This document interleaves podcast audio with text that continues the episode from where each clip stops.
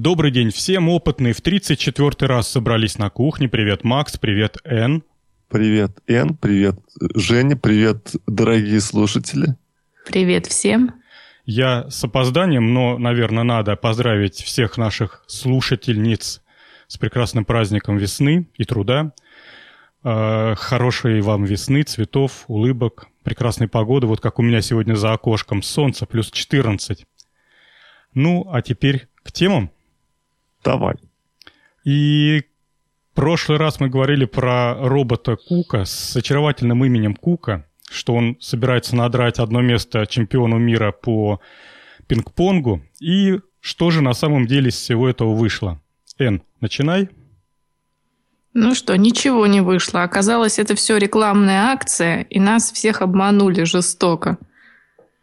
Оказалось, что все это видеомонтаж, и неизвестно, играет ли робот действительно, или просто он двигается, и потом уже демонтировали теннисный мячик. В общем, специалисты по настольному теннису утверждают, что то, что показано на экране, не может быть настоящей игрой в теннис, потому что то, как двигается мячик, и то, как двигаются руки игроков, не соответствуют друг другу. Я зла на маркетологов. И последняя фраза, которая под завес рекламного ролика, что типа наш Кука не самый лучший игрок в теннис, в настольный теннис, но зато как он классно собирает автомобили. Тьфу. В общем, с лихвой выдал этот ужасный замысел. Кому нужны эти автомобили? То ли дело сыграть в теннис. Действительно. Я долго нажимала на паузу, смотрела, где же у этого робота все датчики движения, или как он определяет, собственно, где мячик. И ничего не было. У него просто рука на шарнирах, и что-то непонятно, как он, собственно, в теннис может играть. Ну, а то, как заранее были предустановлены камеры, и когда робот отбивал какой-то там крученый мяч, то камера вместе с мячом перемещалась от э, одного угла стола к другому. Ну, то есть такие вот э, талантливые гении киносъемки, такие э, гуру видеооператоры, которые смогли э, на ходу трехминутного матча построить все эти сцены, все это так замечательно отснять. Ну, просто руки опускаются, слезы наворачиваются на глаза. Я так ждал, что робот все-таки даст, извините. Задаст перцу. Да. А, а сколько людей деньги на деньги поспорили? Серьезно? Я что-то пропустил это? Я не знаю. Ну, возможно. Я всю зарплату поставил. Конечно. На кого? На кого? На робота.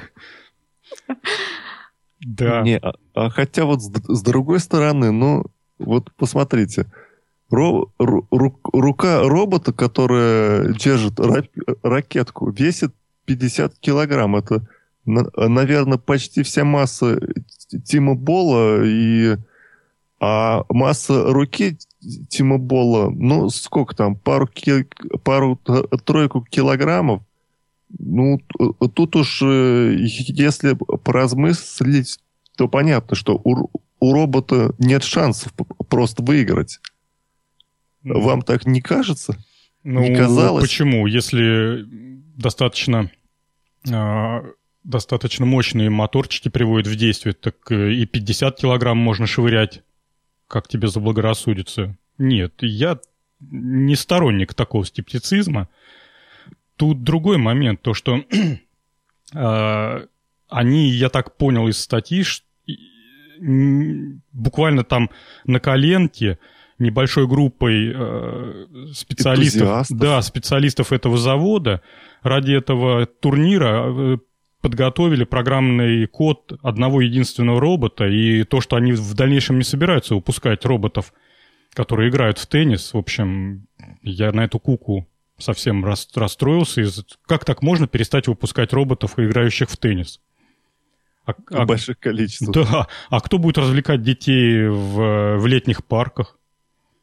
Бабушка. Бабушка. А если ребенок уже не гуляет с бабушками, вот как мой великовозрастный ребенок, он пойди его выгули с бабушкой. Но это уже компания Apple их теперь развлекает.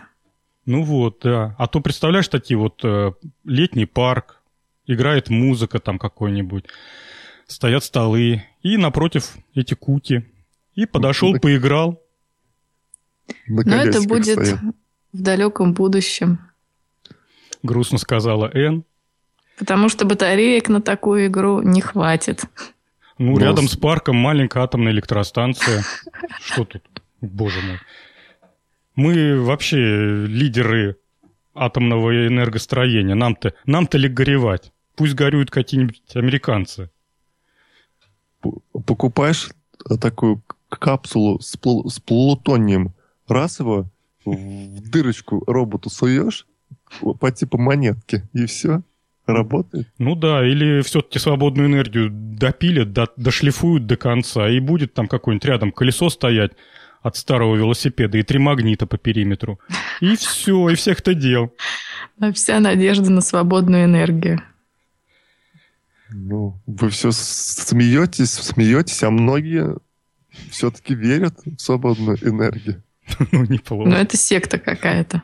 Секта Прихо- при- Иеговы. Приходят, Иеговы приходят по пятницам, садятся в кружок и верят. с причитаниями. Да. Э, Фееричный кадр был в конце этого ролика, когда Тима Бола, знаете, как, как в хороших а, военных фильмах, и он из последних сил собрался духом и буквально из проигрышной ситуации взял себя в руки, отыграл 6 очков, выиграл там плюс 11.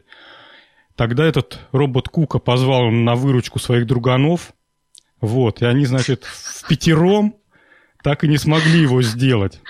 Какой кошмар. Прям как Чак Норрис. Я вот, Ей-богу. я вот, э, ребят, э, вопрос вам хочу задать. Вот как вы думаете, э, Кука, немецкий промышленный робот, ну вот конкретно эта модель манипулятора используется для фасовки, упаковки, то есть, там, не знаю, электролампочки по коробочкам раскладывать. Вот есть главный инженер завода электролампочек. Вот на него рассчитан вот этот рекламный ролик. Вообще, чего они потратили несколько миллионов долларов, чтобы что? По-моему, у главного инженера больше бы возбудила листовка со спецификацией, с, э, с параметрами энергопотребления, точности и прочее. Неужели я, я вот себе с трудом представляю главного инженера завода, который а, пришел в понедельник на работу, вошел в YouTube, посмотрел этот ролик про Куку и говорит, да, пожалуй, немецкий робот будет чай получше, чем его японский аналог. И пошел заказывать. Ну, вот как-то не укладывается в голове, э, для чего. Да, целевая аудитория как-то тут непонятно. Потому Может, что действительно, лучше бы они показали, как он супер быстро лампочки раскладывает, или машину собирает, или что-нибудь разгружает.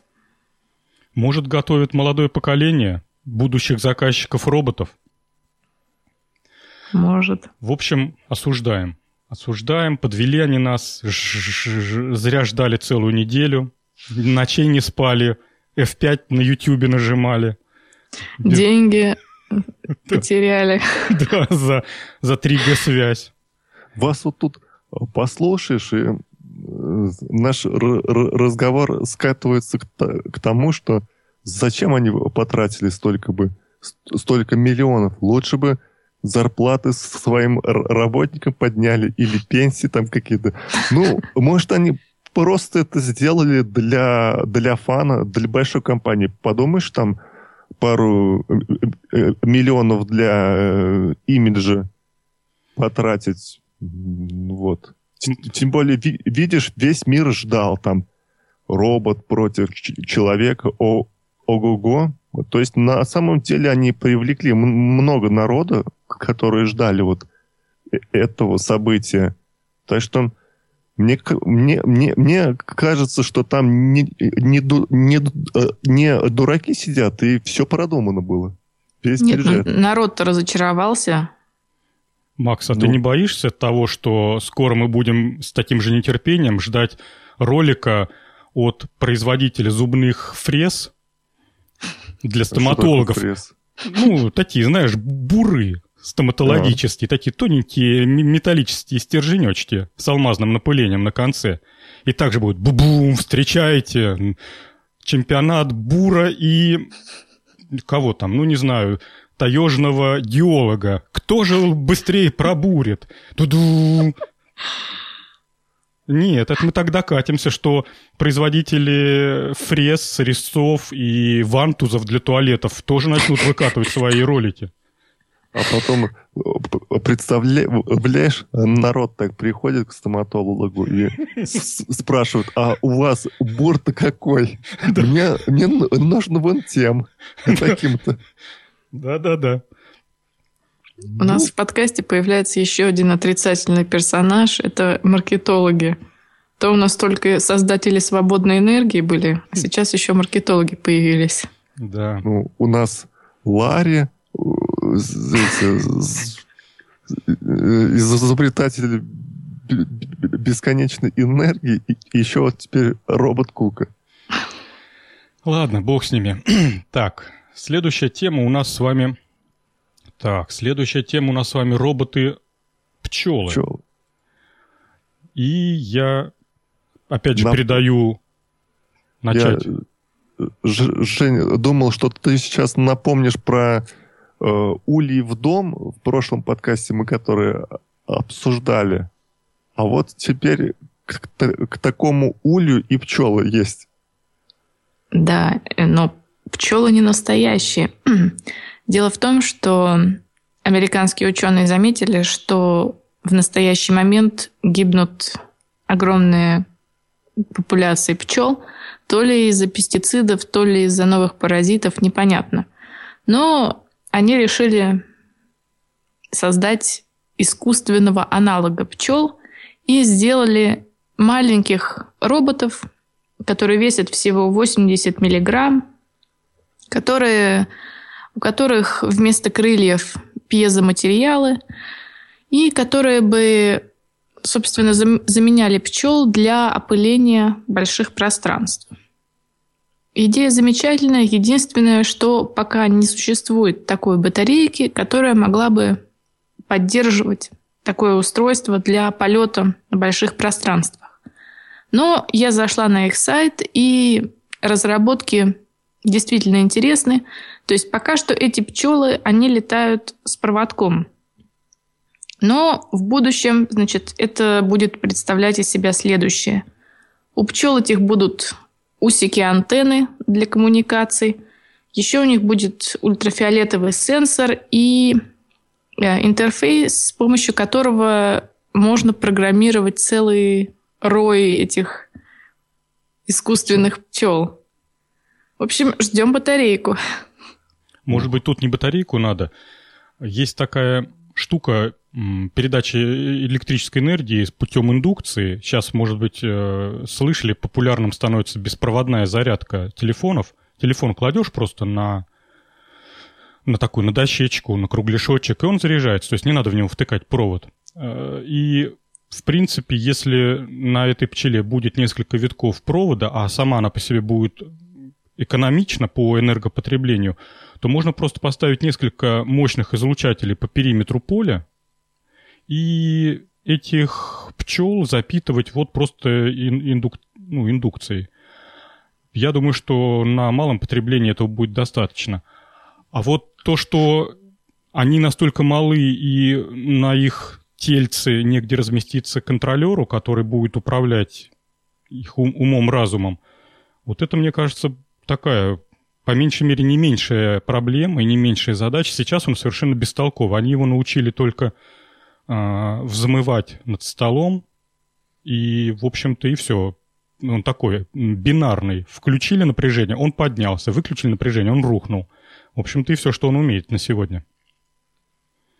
Жень, а может, э, не, не нужны эти все нано-пчелы и вообще пчелы? Может быть, на трактор Джон Дэр можно поставить какие-то э, такие стряхи, хиволки пыльцы, и все. И, и обойтись без вообще пчел, пчел, пчел, пускай дохнут. Как думаешь? Ну, не все цветы готовы опыляться путем встряхивания, хотя некоторые именно так и живут. Виноград, например, опыляется совершенно без пчел, его надо действительно потрясти или ветром подуть. Большое, большое как сказать, продвижение, большой рывок вперед был достигнут, когда сделали самоопыляющиеся сорта томатов, огурцов. То есть у них цветы женские, мужские прямо на одном кусту находятся, этого достаточно, чтобы они там друг другу переопылили. Вот, но некоторые растения упираются, вредные сволочи, не хотят самоопыляться. А пчел, ну, да, да вообще, я думаю, что тут гадать нечего. Пестициды, конечно, виноваты. я вот в, в бытность дачником э, читал инструкции ко всяким химическим веществам, которыми опрыскивают растения. И там прям четко написано, вредны ли они для пчел и когда надо прыскать, там, в каком сезоне. Как, например, ни в коем случае нельзя там какими-то пестицидами прыскать, когда там до цветения или после цветения потому что потом пчелы действительно дохнут, прям пачками. Вот. А, а, а если, Жень, приспособить квадрокоптер, их же сейчас везде используют для разных съемок. Почему бы маленький квадрокоптер не приспособить для э, опыления? Вот он полетал, полетал, потом сел, подзарядился, снова взлетел и так дальше. Я думаю, это более так... будет. Все вы о, о, о деньгах. Ой-ой-ой. А тут просто гвоздик на ножках и два крыла, и все. А, ну, раз уж вы про деньги, может быть, нанять бомжей, чтобы они с, палками, с палками там ходили. По полю валялись и опыляли. По полу, да, по полю Вот валялись. вы смеетесь э, про бомжей-то. ну вот в молодости, совсем когда там в школу ходил, не знаю, слышали вы про такое увлечение, гидропоникой было прям повальное увлечение у, у того поколения. вот, в общем, Везде писали во всех журналах «Наука и жизнь», что вот огурцы на подоконнике выращивать – это просто вот расплюнуть. Понасажал, налил туда химикатов, и все, и ты всю зиму с огурцами. И я тоже попробовал все это хозяйство посадить, и вот э, к опылению там прям отдельная статья была, что надо определить мужской цветок, женский цветок, потом с мужского цветка ваточкой, намотанную на спичку, надо взять пыльцу, потом потыкать этой ваткой э, на, по женскому цветку. На полном серьезе, прям вот мужик берет и опыляет, ходит там, совершает вот такие э, движения. А, движения. Ну, а я, знаешь, вот, Жень, слышал такую историю, что в Афганистане, где, где пла- плантации конопли, люди, чтобы собирали пыльцу, как думаешь, они раздевались до гола и бегали там.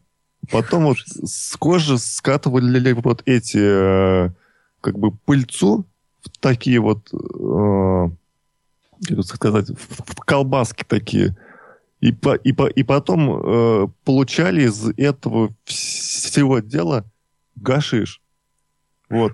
Э, то есть, на самом деле, опыление людьми возможно. Нужно только чтобы был, было тепло, чтобы можно было без штанов бегать по полю. Ну да. Ланд, не ландыш, а подснежники так не, по, не поопыляешь. А мне ну... кажется, в этих пчел надо вставить жало, и получится военная техника. И видеокамеру. Точно. Ну и, и недоработано ну, тут только одно. Если бы это еще гвоздик на ножках собирал бы мед, то вообще бы было бы ему цены бы не было. Ну, что, мы, мы теперь ждем нано-пчел? Сидим у окна и ждем? Кстати, вот... Ждем батарейку. Вот, вот это направление микроскопических роботов, оно вот как-то, не знаю, вам не кажется, что оно находится в состоянии такого застоя? Они как-то дергаются, дергаются, пытаются, то тараканов делают, но все как-то непонятно, почему нету такого же молниеносного рывка, как вот в крупной технике. Все они... Батарейки. Все, все в батарейках. Ну дело. да, может быть. Ну хотя вот, мне кажется, индукции передавать энергию вполне себе на небольших расстояниях, там несколько метров, мне кажется, это работоспособная идея. Да, но только там должна быть большая такая катушка толщиной в это, палец. Ну да, согласен. То есть приемная катушка нужна, да, чтобы наводилась индукция. И тяжелая, и большая, все. Ну, ладно, это мы сейчас углубляемся. Хотя, хотя, с другой стороны, Макс, я вот где-то читал, что, по-моему, на Хабре пару дней назад, что там энтузиасты сделали м, преобразователь Wi-Fi энергии. А, я темы подбирал, и, по-моему, это N тем подкинула как-то. Э, преобразователи Wi-Fi энергии в электрическую энергию сделали антенну и, знаешь, по общаге там расставил их везде по углам, где стоят роутеры. И все, и там подзарядиться телефон, батарейку, там аккумулятор подзарядить, пожалуйста. С чужой-то Wi-Fi. Ну... А мужики думают, ну что такое связи нету? А тут у у соседа телефончик уже подзаряженный. Без ничего. Кстати, вот мы как-то обсуждали, что воровать вот эту энергию равноценно, что к проводам подключаться прям напрямую и, ну, к этим... К... Воровать. Ну да, да, воровать. Клеммами. Либо делать какие-то... Э, с, воз, ну, по воздуху снимать энергию, это такое же воровство, и также обнаруживается на этих линиях электропередач легко, и потом выезжают суровые мужики бородатые с палками. С карательным визитом. С плохим настроением. Нет, э, были же случаи, что где-то около ЛЭП стояли гаражи, и там люди, чтобы не, не, не э, тратиться на электричество, просто обматывали эти Э, гаражи проводом и э, таким образом получали в себе энергию, которой хватало на зажигание лампочки. Вот. Но это около ЛЭП, но потом их все-таки ловили и наказывали со всей строгостью закона. Макс, начинай тему про роботов. У нас сегодня много роботов будет много роботов. Печ... Печально, знаешь что, Жень, вот про этих роботов-то, э, это статья пятилетней давности. Я посмотрел. Так, ну и с того момента, я так понял, ничего не изменилось. Ну, я тоже думаю, что ничего там не Поэтому она как, как надысь прям буквально, эта статья. Давай. Вот, да. Ну вот мы обсуждали все роботы-опылители, роботы игра, иг, игрули в теннис, еще там разные роботы, но роботы можно еще выпускать для дела. Например, для изучения э, среды обитания разных рыбок и раков в, в океане. То есть э, ученые института Массачусетса в Массачусетсе Массачусетс, как там, я не знаю, как вы, выговорить, а, построили роботов, которые похожи а, на представителей животного мира, которые обитают на глубинах. И это они сделали для того, чтобы внедриться в популяцию там неких лобстеров или рыбок, чтобы заснять и понять, как они там живут на самом деле. Вот, например, есть робот, который называется роболобстер. Это такая машинка, похожа на лобстера. У нее, как написано, электронная нервная система. Вот. А, а, то Макс, есть... Макс, я тебя перебью, да, да. пока ты не ушел далеко. Она больше похожа, знаешь, на ящик пива, к которому которому старые эти шланги от пылесоса прикрутили. Жень, просто ты не, недавно пришел с корпоратива, у тебя ассоциации такие. На самом деле он, ну, ну уч, учитывая, что все водяные существа, которые живут на глубине, слепые, то это... это Их легко провести. Ничего страшного, да. Их легко провести. Вот. Э, то есть это все для чего? Для того, чтобы внедриться вот в их популяцию и разузнать там, как же устроено взаимодействие, например, самцов и самок в брачный период и так далее. Вот. А также можно снимать э, данные о глубине, температуре и, в общем, для оке- а, а, а, океанологов она э, полезна.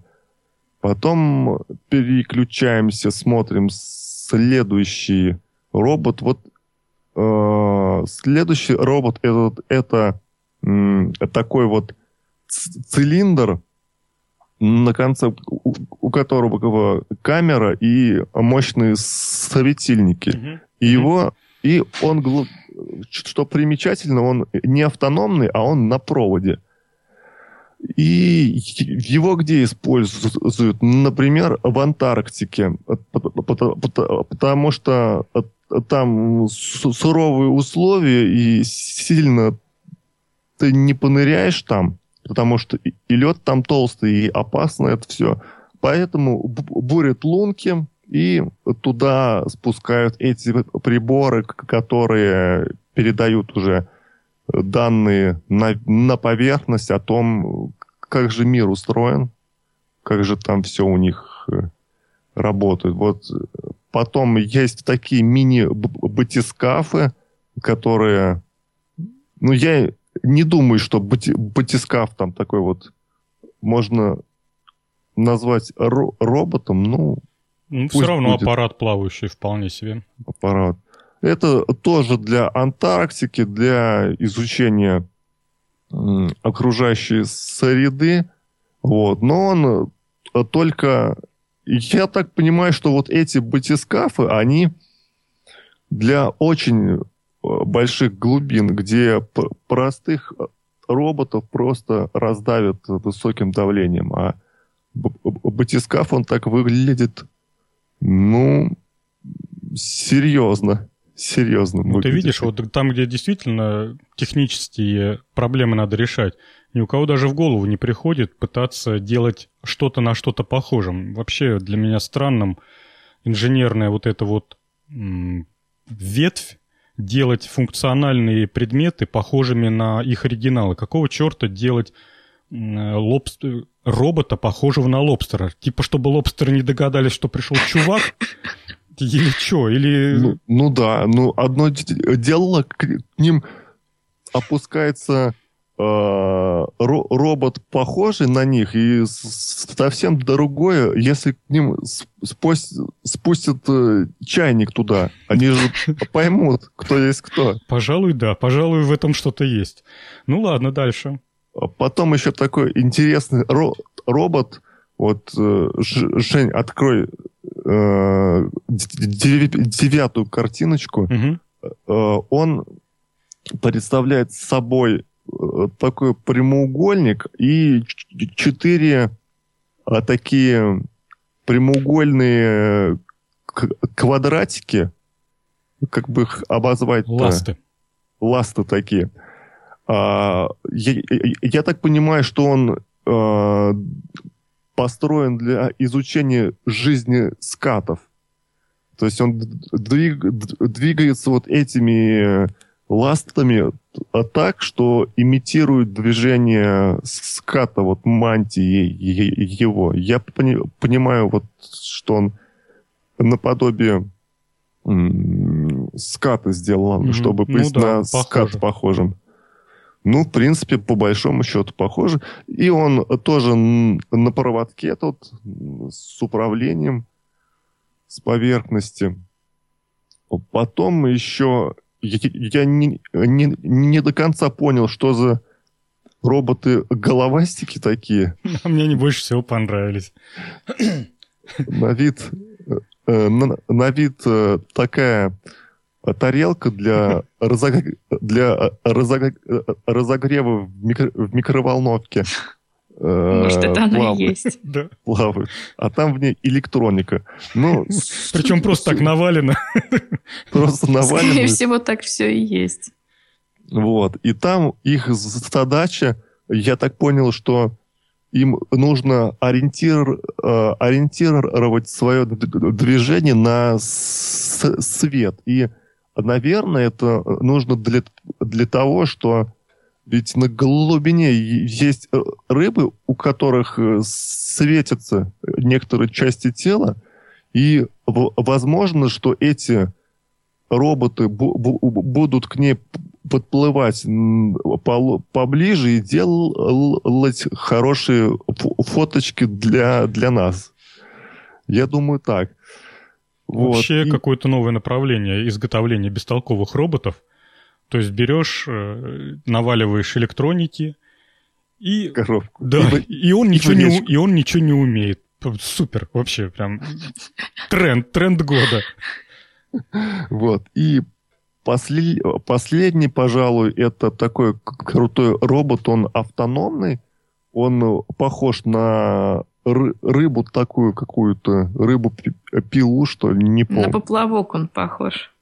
Ну ладно, для кого поплавок, а для кого рыба-пила. Что, Вот. зря что ли краску переводили, глазик нарисовали, все, рыба пила. Рыба-пила, да. Значит, это такая цилиндрическая вытянутая штуки, штукенция с э, рулем таким э, морским, как он, руль, киль, там, я не знаю, та- такие вот пр- прямо, прямо, прямоугольники, торчащие из, э, из тела этой вот, этого робота. И что интересно, э, он может плыть несколько, несколько ме- месяцев, а потом написано, что он передает данные через спутник на базу. Но я так подумал, для, для того, чтобы ему передать данные через спутник, ему нужно всплыть. То есть где-то у него есть, вероятно, антенна, которая вот э, э, и передает данные при всплытии, потому что с, глу- с глубины это сделал, этого сделать нельзя. Вот. И, то есть, пожалуй, этот робот, который Женя ск- сказал с, с глазом с нарисованным, он такой самый высокотехнологичный, э, на мой взгляд. Вот, пожалуй, такой краткий обзор подводных роботов, которые используются для изучения океана. Жень? Ну, в общем, все, весь мир делится на две части. На бестолковых роботов и роботов, похожих на лобстеров. Вот. Кстати, вы не встречали, вот пытаются сейчас, я вот пару раз встречал э, упоминание, что пытаются сейчас квадрокоптеры под воду опустить, чтобы сделать подводный Квадрокоптер. да, подводный плавающий аппарат. Ну, понимаете, да, у подводных лодок есть как бы вот, ну, не проблема, а есть нужда там погружаться, всплывать, и это делается путем э, накачивания воды или ее ну, выкачиванием в специальные резервуары, то есть повышая или понижая плавучесть. Для каких-то маленьких устройств, ко- которые можно вот пускать, например, в речке Волги, вообще, мне кажется, интересная идея запустить под воду что-то с камерой, с видеокамерой и поплавать под водой, рыбок поснимать. Опять же, можно там на пляж подплыть, да, там снизу поснимать. Вообще, богатая тема. Вы, или вы, выпл- выползти на поверхности, спереть что-нибудь, бу- бумажник. Бумажник, например. Подлетел, спер и под воду. Вот. И под воду. И под воду. И э, с помощью винтов, в общем, э, регулируют глубину положения ну, вот этого устройства. Поэтому достаточно интересно сейчас вот э, направление. Я так понял, что не все получается пока управлять расположением устройства на глубине, то есть стабиль- стабильно держать, например, на двух метрах под водой. Но как бы начало положено. Вот довольно-таки любопытное направление. Вот, роботы-головастики очаровательные. Больше всего они мне понравились. самые бестолковые и бесполезные. Сейчас кончим писать подкаст, достану тарелку, у меня тут вот ардуино лежит, положу в тарелку ардуино, наберу в ванную воды. И все. И все, да. Ну, конечно, у них фантазия бурная. Я бы ни, ни за что не догадалась, что это на головастиков похоже. Вот действительно, пластиковый контейнер с хламом со всяким. Батарейку надо не забыть положить. А можешь, Жень, потом это еще все в, микро... в микроволновку засунуть? Чего ж ты, раз уж в воду... А, ты можешь в микроволновке это высушить потом, Жень. Вот, отличный план. Так, ну что, заканчиваем про роботов и переходим к более серьезным проблемам, которые нам стоит обсудить. Начну, я, начну я с вопроса, как ни странно, к Н. Н, а у девочек есть вот подобные проблемы? Да вы знаете, мне кажется, и у мальчиков таких проблем нет. У этого человека просто какие-то проблемы, который создал такую штуку. Я об этом ни разу не думала. Ну, то есть, даже оказавшись в этой ситуации, ты там... Или, или ты брюки не носишь? Ношу. Ну, ну а у, ну, вы, у девичьих ну, брюк давайте. есть такой, такой элемент, как ширинка? Конечно. Ну, и тебя, и тебя не беспокоит, да? То есть... Абсолютно не беспокоит. Угу. Потому что не застегиваешь совсем? Застегиваю. Есть не знаю, одел свитер подлиннее, все. А, Семен Семенович. В общем, есть мужская проблема извечная. Как незаметно для всех, или наоборот, заметно для всех, проверить, а застегнута ли у тебя ширинка. И над этой проблемой испокон веков бились лучшие умы науки, техники. И вот буквально на исходе 2013 года наконец-то эта проблема решена. И теперь есть устройство, которое позволяет незаметно для всех проверить, а застегнута ли у тебя ширинка. Достаточно засунуть руку в карман, нажать на потаенную кнопочку, э, запустится электронная схема, она проверит положение собачки на ширинке и звуковым сигналом на, все, на всю Ивановскую оповестит, все ли у тебя в порядке. Или электрическим ударом, чтобы в следующий раз не забывал. Вот, ну давайте поподробнее расскажите и обсудим такую вот насущную проблему. Макс, начинай. Я, честно говоря, когда прочел тему, которая называется «Поговорим о, мужских проблемах», почему-то сразу подумал об аденоме и простатите. Но оказалось, что, что нет. А, в общем, тут идея простая. Нужно контролировать путем электрических а, сигнал путем замыкания контактов, есть ли ой, закрыта ли ширинка или нет. А в, в кармашке лежит э, такой, такая электронная платка, где, значит, э, есть такой вибросигнализатор, который, если ты ходишь с, с, на распашку в одном месте, то она как-то там э, оповестит тебя об этом. Но я хочу сразу сказать, если э, ну, если человек э, забыл застегну, застегнуть, то почему он должен помнить о том, что ну, нужно еще в кармашек положить эту штуку. Раз он забыл одно, он забудет и второе. Вот. Да, потом, если у тебя, например, ширинка на пуговицах, да, бывают такие штаны. Ты бы еще на болтах сказал. Ну что, на полном серьезе, я в школу, всю школу проходил ширинка на пуговицах. А потом еще тут вот недоработано. Мне кажется, надо... Arduino с этим бы справилась. Надо привод небольшой, шаговый двигатель, чтобы он застегивал. Потому что, что уж, ну вот хорошо, он обнаружил.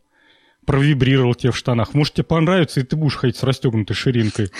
Под вибрацию. Под вибрацию. В общем, забавно. Эн, что ты хотел? Да мне кажется, у этого человека какие-то проблемы, расстройство у него нервное, потому что он в видео рассказывает, как у меня была очень серьезная проблема. Я не знал, застегнута или расстегнута у меня ширинка, и постоянно дергала за ней, поправляла. Вот, вы знаете, я, если честно, ни, никогда не задумывалась, что это может быть какой-то серьезной проблемой, которую надо решать с помощью Ардуина. И только опытные на кухне да. поднимают на поверхность глубокие психологические проблемы. А помните, у, у нас был подкаст, где мы обсуждали, э, как же они назывались, там какие-то... А, р, романтические штаны, что ли, там ширинку открываешь, Ты а предлагаешь со- соединить эти устройства вместе, и кто из них победит? Ну, ну да. А что? Да, вот эту картинку можно даже на обложку сегодняшнего подкаста. Нет, ни в коем случае эту опохабщину же не, не размещай. Да, ну ладно. Так. Нас, нас слушают дети, а так... А я, кстати, видел и, и, и мужчин, которые ходят с, рас, с расстегнутым этим местом, и женщин, и как-то, ну, забыл застегнуть, ну, забыл, нич, ничего такого. Просто не надо дырявое белье носить, а нормальное покупайте. Это совет от Н. И на этой оптимистической ноте мы переходим к более серьезным темам. А, ну вот Эн нам опять предложила э, тему и... Оказ... Опять, она, опять она со своими батарейками. Опять она со своими батарейками, но тут вот какой-то срез э, двух технологий, современная батарейка и современный технологичный способ по ее изготовлению. Давай опять про 3D-печать, но об этой области мы еще не говорили. В общем, ученые напечатали миниатюрную литий-ионную батарейку на 3D-принтере. Причем размеры ее 1 на 1 миллиметр.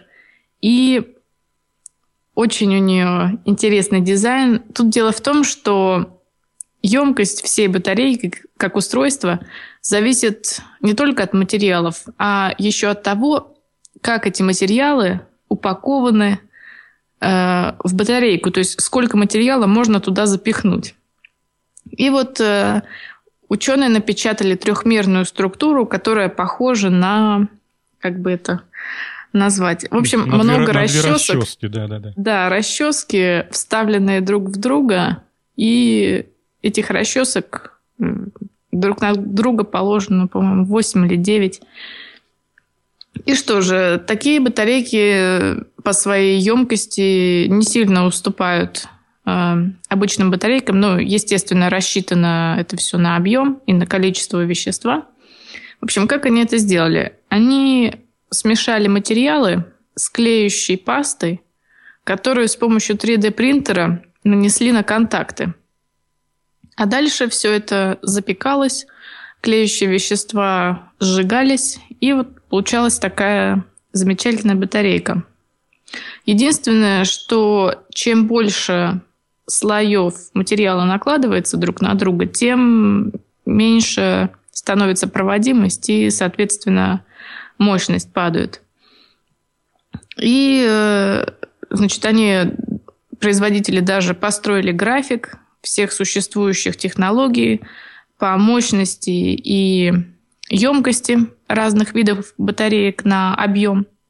И вот эта батарейка, собственно, не так сильно отличается от устройств, которые сейчас уже в продаже. В общем, скоро пчелы-роботы полетят, видимо, с помощью ну, такой да, батарейки. Батарейка действительно подходящая для них. Слушай, Эн, а предполагается, что вот эти зазоры между электродами заполнен, запо, заполнится электролитом каким-то? Да, потом это все запаковывается в пластик, потому что на подложке напечатали сначала контакты. Потом это сверху заливается пластиком, и туда электролит еще заливается. А одна расческа из одного материала, а другая расческа из другого материала. Да, и главное, чтобы они не касались друг друга. То есть, по большому а. счету, это вот это вот картофельные батарейки практически реализовано. Цинк и медь, воткнутые в, в кислотную среду. Это уже, в принципе, вот, вот из этой оперы. Только очень технологичные материалы и очень правильный электролит, а не картофельный крахмал. Да, потому что литиевая батарейка, она там сколько, ну, 3 вольта может дать. Даже, может, побольше, если электролит хороший подобрать. Вот. Ну все, ждем тогда пчел. Интересно, вот, э, вот материал для печати, его э, получали вот он, он уже существует или его принудительно э, дробили ну, я так, я так подозреваю, они, они так сделали. Значит, есть материал просто активный. Они его либо ультразвуком, либо в шаровой мельнице размешали с э, каким-то полимером, очень вязким. Скорее всего, механическим способом. И потом это все выдавили из 3D принтера. Да, интересно. Вот эти экструдерные технологии вообще интересная. Мне она больше нравится, чем сейчас эту э, леску наносят. Хотя теоретически, по большому счету, можно заранее все это упаковывать в леску, и вот как у хозяек в швейной машинке лежат заранее намотанные шпульки с красными нитками, синими, черными. Также у домовитого хозяина в шифонере стоит 3D-принтер, он по воскресеньям его достает на свет Божий, берет шпульку там э, с одним материалом, который уже замешан в эту, в леску, и печатает себе очередную батарейку для пульта телевизора. Можно сделать. Можно просто подобрать материал, который застывает при комнатной температуре, но если его чуть-чуть нагреть, он сразу становится жидким. Угу. Почему бы и нет? Да, довольно-таки. Хотя, опять, все-таки очень все микроскопическое. На фотографии приведена э, размерная линейка, и тут 300 микрон всего в одном сантиметре, а ширина получилась тут, наверное, сантиметров Там один 5. на один миллиметр угу, получается. Угу. Но это для микроэлектронных устройств. То есть, э, чтобы эти батарейки уже можно было напечатать прямо на плате. То есть, если печатать какую-то плату электронную, чтобы там уже было все. Наверное, это знаешь, где будет оправдано? В каких-нибудь э, встраиваемых в, в человеческое тело устройствах, во всяких там датчиках, искусственных сердцах, там клапанах. Напечатать клапан, все это залить в, в, в капсулу и встроить в человека. Да, вот она отработала и меняешь целиком вместе с батарейкой. Может быть. Или в каких-нибудь микроэлектронных устройствах, э, всяких чипах, карточках и так далее. Кстати, да, может быть, действительно э, печатать сразу микросхему. Вот есть же микросхемы э, часы, ну вот на компьютерных платах. Мы даже когда выключаем наш компьютер, а потом через какое-то время включаем, там часы не сбиваются, там прям вот есть часовая микросхема, грубо говоря, и есть батарейка – и вот как, время от времени эти батарейки приходится менять, даже в ноутбуках и э, уж в больших компьютерах там прям тем более, и к ней даже доступ более легкий. Вот, а тут прям печатать сразу микросхему с батарейкой, да. и, тогда э, батарейка села, весь компьютер меняешь.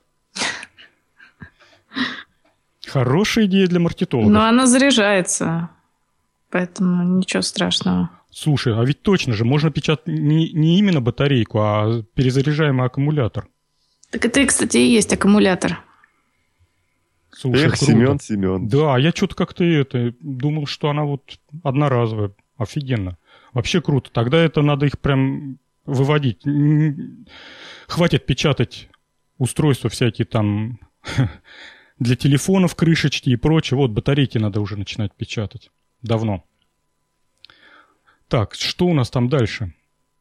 Дальше у нас следующая тема. Опять э, сайт... Про электроток. Про электроток. Немножко. Сайт довольно-таки интересный, с которого я иногда получаю темы с названием Make. И очередная разработка биохакеров. Ого, как... Так, ладно. Рассказываю. Значит, я из статьи, если честно, не совсем понял, что это за материал и как он работает, почему, но про результат расскажу. В результате чуваки взяли какую-то волшебную специальную нитку и связались из нее, провязали такой кусочек, образец, получилось полотно вязаное. И внешне оно выглядит просто как вот, ну, бабушкино домашнее вязание, когда она вам вяжет теплые носки или рукавички. И к этим теплым носкам по краям подсоединили э, омметр, прибор для измерения сопротивления, а дальше происходит волшебство. Когда этот носок растягивают, сопротивление падает. Когда этот носок ну, отпускают, он назад, как любая вязаная вещь, стягивается или принимает свою предыдущую форму, сопротивление возрастает. Как написано в статье, они туда вплели какую-то металлическую нить, но, если честно, мне не совсем понятно, э, как при изменении вот э, формы вязаной вещи может измениться сопротивление, но тем не менее оно меняется, и тут же приходят в голову разные мысли, как это все можно использовать, какое большое перспективное будущее открывается при, при, при применении этих возможностей. Вам, вам что вот в этой идее понравилось или не понравилось? Это такой суровый свитер для суровых челябинских мужиков с стальной нитью. Ну, что-то непонятно действительно, как это все работает. Почему я, сопротивление меняется? Я сначала подумал, что дело тут вот в чем. А, например, а, пусть наше вот это, наше вот это связанное, связанный рем, ремешок, поясок находится слева направо, да, так вытянут, а сверху вниз с некоторым шагом вплетены э, стальные нити. И то есть, если слили мы их, э, если мы этот поясок тянем с, вот, э, прикл, прикладываю силу вот слева направо, то наши волокна деформируются и начинают между собой замыкать, и идет ток. Я сначала подумал, что вот так оно и сделано, но после того, как я прочитал, что вот здесь сопротивление нити, когда она, ну, сопротивление этого поиска в спокойном состоянии 2,5 мегаома, а и 1 килоом это при растянутом состоянии, то я понял, что тут, что тут что что-то другое. Но что, я так и не понял. Причем оно, они ее растягивают без деформации, то есть потом все это возвращается в исходное положение. Можно было бы предположить, что если какой-то материал имеет сопротивление там мегаомы, а ты его на разрывной машинке начинаешь тянуть и меняешь его кристаллическую решетку, то есть вот э, упругая деформация упругая или... Нет, это даже не упругая получается, а... Э, как она называется? Ну, неважно. В общем, ты деформируешь, то... Ну, наверное, теоретически, да, действительно, может меняться сопротивление. Ну, во-первых, тут в какие-то разы, вот, а во-вторых, тут не происходит именно деформация материала. Потом, когда отпускают этот вот поясок, как сказал Макс, он принимает свое исходное положение, и сопротивление тут же возрастает – а может, может, это не стальная нитка, может, это какой-нибудь, я даже не знаю, пьезоэлектрический сплав? Ну, странно. Дело в том, что ведь его, его вплели в шерстяную нитку. Из, из этого потом связали ну, обычной там вязкой, не знаю, как она правильно называется, петельками. И как любая вязаная вещь, тянется не потому, что растягивается нить. То есть мы, когда тянем наши свитера, то мы просто мы, мы не нитки деформируем, мы эти петельки, которые, которые обеспечивают вязку, мы их меняем, положение, структуру. В общем, все это чудно и удивительно. Я хотел э, поделиться идеей, которую я сразу мне в голову пришла, когда я только увидел эту вязаную вещь, что можно подключить небольшой какой-нибудь Arduino и э, Wi-Fi передатчик там или, ну, в общем, чтобы можно было выходить в интернет, одевает дитятка свитерочек, раз он уже тесненький такой, там сопротивление маленькое, Ардуино это все меряет дело, и тут же бабушке смс-ку стучит, что у, у внучка свитерочек-то уже маловат, и бабушка, зная заранее, начинает уже вязать. Раз, раз. Наматывает стальную нитку. Да, раз связала, и опа, уже когда внучок уже прям не влазит, она раз приезжает к нему в гости, там, здорово, внучок, вот тебе новый свитер. Тот-то, наверное, уже мал, ну, шок, там, удивление, как ты узнала. Бабушка-ведьма. Ах ты старая ведьма, откуда ты могла знать об этом? Да. Ну, бабушка там, что там, запрограммировать Arduino, подцепиться к, через Wi-Fi к почте. Да, какие дела. Ну, это дедушка поможет. Что там? А вот я, загадка я вот... с проволокой, надо ее все-таки разрешить. Вот сейчас вот Эн сказала про пьезо, пьезосплав. И я вспомнил, что вот при обсуждении вот этих нанопчел мы забыли сказать, с помощью чего они двигают крыльями-то. А оказывается, это пьезоматериал, к которому прилагают электричество, и он начинает э, деформироваться.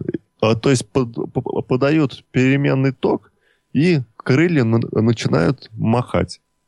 Вот что мы упустили в начале подкаста. Ну, я с тобой согласен. Я единственное, про это, может быть, даже специально не упомянул, потому что когда показывают, как пчела справляется со своими крыльями, у нее очень сложная траектория взмаха. Она его вверх по одной траектории ведет крыло, потом она его разворачивает в горизонтальной плоскости вниз по другой. Ну, то есть она такая природа постаралась, и крыло работает и вверх, и вниз на пользу дела. А вот э, тоненькая пленочка, примотанная к, пьезода... Э, к пьезокристаллу и просто бездумно бултыхающаяся вверх-вниз, если честно, я не совсем понимаю, как оно, это хозяйство все взлетает. По идее, просто мотыляя перышком вверх-вниз в вертикальной плоскости, подъемная сила, наверное, не должна создаваться. Тут тут чего-то они по, это все-таки нахитрили. И ну. утаили, ну, не рассказали, самое интересное. Ну, может, у, у них там хит, хитрый пьезоэлемент такой есть. Ну, ну, не знаю. Тут мы можем тут, только догадываться. Ну да. Судя по видеоролику, к концу пьезоэлемента просто жестко фиксирована, прикреплена вот эта пластина крылышка, и пьезоэлемент, он совершает колебания под действием переменного тока, он сгибается то в одну, то в другую сторону. И создается вот эта вибрация. Поэтому, по идее, крыло равномерно делает взмах вверх, создавая импульс, э, заставляющий всего этого робота-пчелу рухнуть вниз. Ну и, соответственно, делает взмах вниз, давая импульс на подъем так как эти импульсы равно, равнозначные, все это компенсируется, по идее, она просто должна стоять на столе и мелко вибрировать э, на радость всех окружающих. Но вот почему-то летит. Наверное, свободная энергия вмешалась. Ну, видимо, да. Свободная. Так, в общем, задание нашим уважаемым слушателям раскопать, что это за волшебная нитка, потому что я, честно говоря, впечатлен и вязаные вещи, которые понимают, на, до какой стадии они растянуты, или это вообще богатая тема. Мне кажется, это тут можно тысячу применений найти. Так, последняя тема из раздела самоделок, и которую я давно уже держал про запас, и вот наконец-то до нее пришло время. А, оказывается, можно буквально вот как ребята из Open Biolab, из компьютера и пультов дистанционного управления можно сделать биореактор для генной модификации чего угодно. Также можно из старого DVD-привода сделать боевой лазер и прям вот через плечо его повесить и пойти рубать врагов. Так, значит, оказывается, в DVD-приводах, именно DVD-пишущих приводах, стоит вполне мощный лазер, который, ну, тут, наверное, можно догадаться, что ему приходится прожигать эти болванки температуры. Не знаю, кто-нибудь вытаскивал после записи DVD-болванок, она действительно тепленькая оттуда вылазит.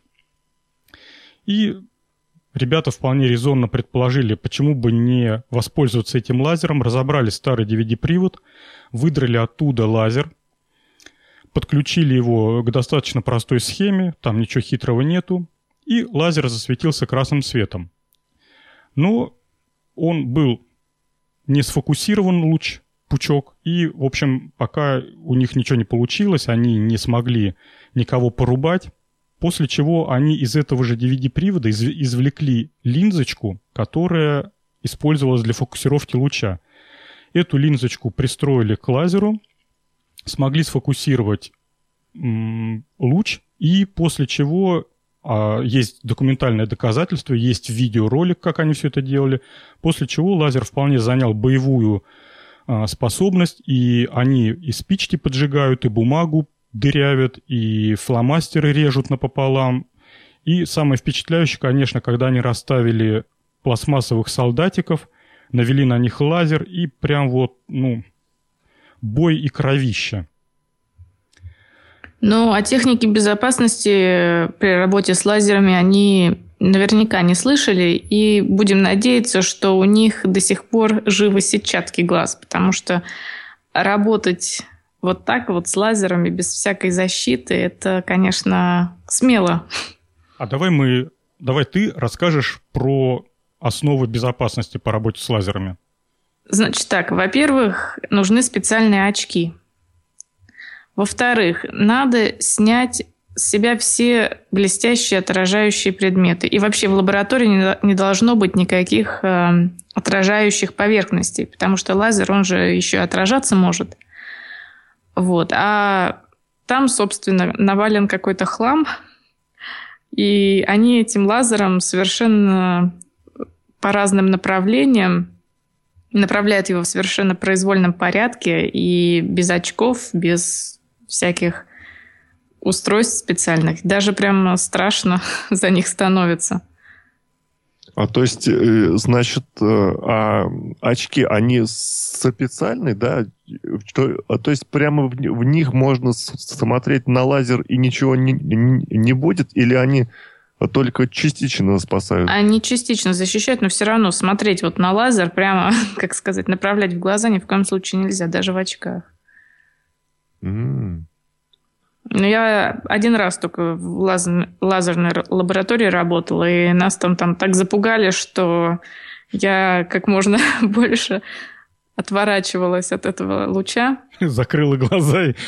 Нет, ну, во-первых, лазерный луч, он в такой специальной коробке, как сказать, то есть э, там на конце Защитный пластина. Такой. Да, и да, потому что действительно мало ли что он может прожечь. Но самое главное, все, что отражает, то есть все кольца надо снимать, все металлические предметы убирать. Вот это да. Золотые зубы тоже. Золотые зубы особенно. Ну вот, кстати, да. Что-то я вот про отражающее ты не, не подумал. Действительно, надо все часы снять с металлическими браслетами. Мне тут на днях книжка попалась старая, на книжной полке на своей достал. Радиоэлектронные игрушки. По-моему, Войцеховский автор.